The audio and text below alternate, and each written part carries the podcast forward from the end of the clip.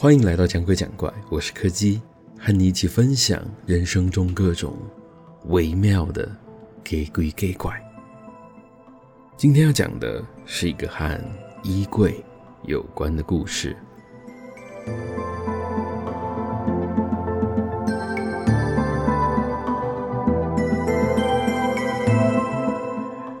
有时候我还蛮好奇，到底该怎么精确的定义什么是凶宅呢？像我现在住的地方，有些人会说这里是凶宅，但它其实并不是。如果是的话，我就不用付到这么贵的房租了。真正被定义成凶宅的，其实是这栋公寓四楼的某一户。详细的事故内容，我其实也不太清楚，毕竟都是十几年前的事了。现在我所知道的，都是在我刚搬来的时候，听这里的住户说的。他们都还记得，那是一个很有礼貌的年轻人，大概也在国中吧，和他的父母三人一起住在这栋公寓里，平常也都和邻居相处的还不错。但是就在某一天，意外就突然降临在了他们身上。根据事发现场残留下来的痕迹来看，警方推测可能是因为线路老旧所造成的电线走火。虽然夫妻二人最后都有顺利的脱困，但是他们的儿子却不幸葬身火海。消防队后来是在他房间的衣柜残骸里找到了他的遗体。据说那对夫妻在处理完儿子的后事之后，就将重新整理好的房子。送给了自己的亲戚，随后就不知去向了。至少，这里的邻居都不曾再见过他们。但是从那天之后，这栋公寓的住户就一直遇到一些奇怪的事情。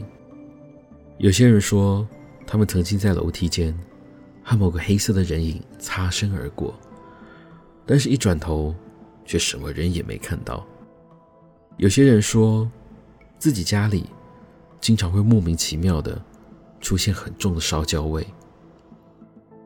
更有人说，他们曾经多次在自己家的角落看到有奇怪的影子蜷缩在那里。这样的情况持续了好一阵子，虽然中途也曾经有住户请了专业人士来处理，却似乎都没有什么成效。有一户人家还因此决定要直接搬离这里。然而，这些诡异的情况全都在新住户正式入住的那一天完全消失了。没有人知道他是怎么做到的，甚至没有人知道他到底做了什么。他唯一说过和这些事件相关的事，就是请大家不要随意的去触碰或使用那个。被前房客弃置在三楼楼梯间的衣柜，我不知道在那之后又过了多少的时间，现在还有多少的住户是当初曾经经历过那些事件的人。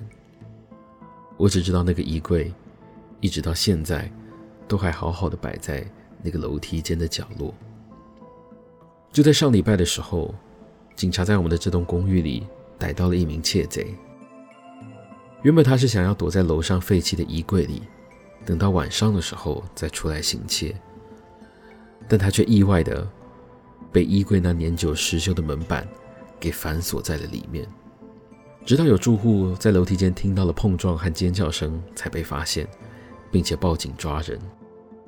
据说那一名窃贼在被逮捕的时候，身上到处都是奇怪的黑色手印，而且还带着一股浓浓的烧焦味。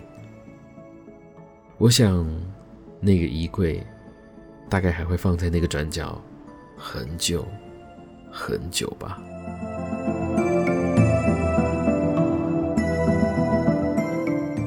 今天的故事就到这里告一个段落了。如果喜欢我们的节目，别忘了收听每周四的更新。我是柯基，我们下次见。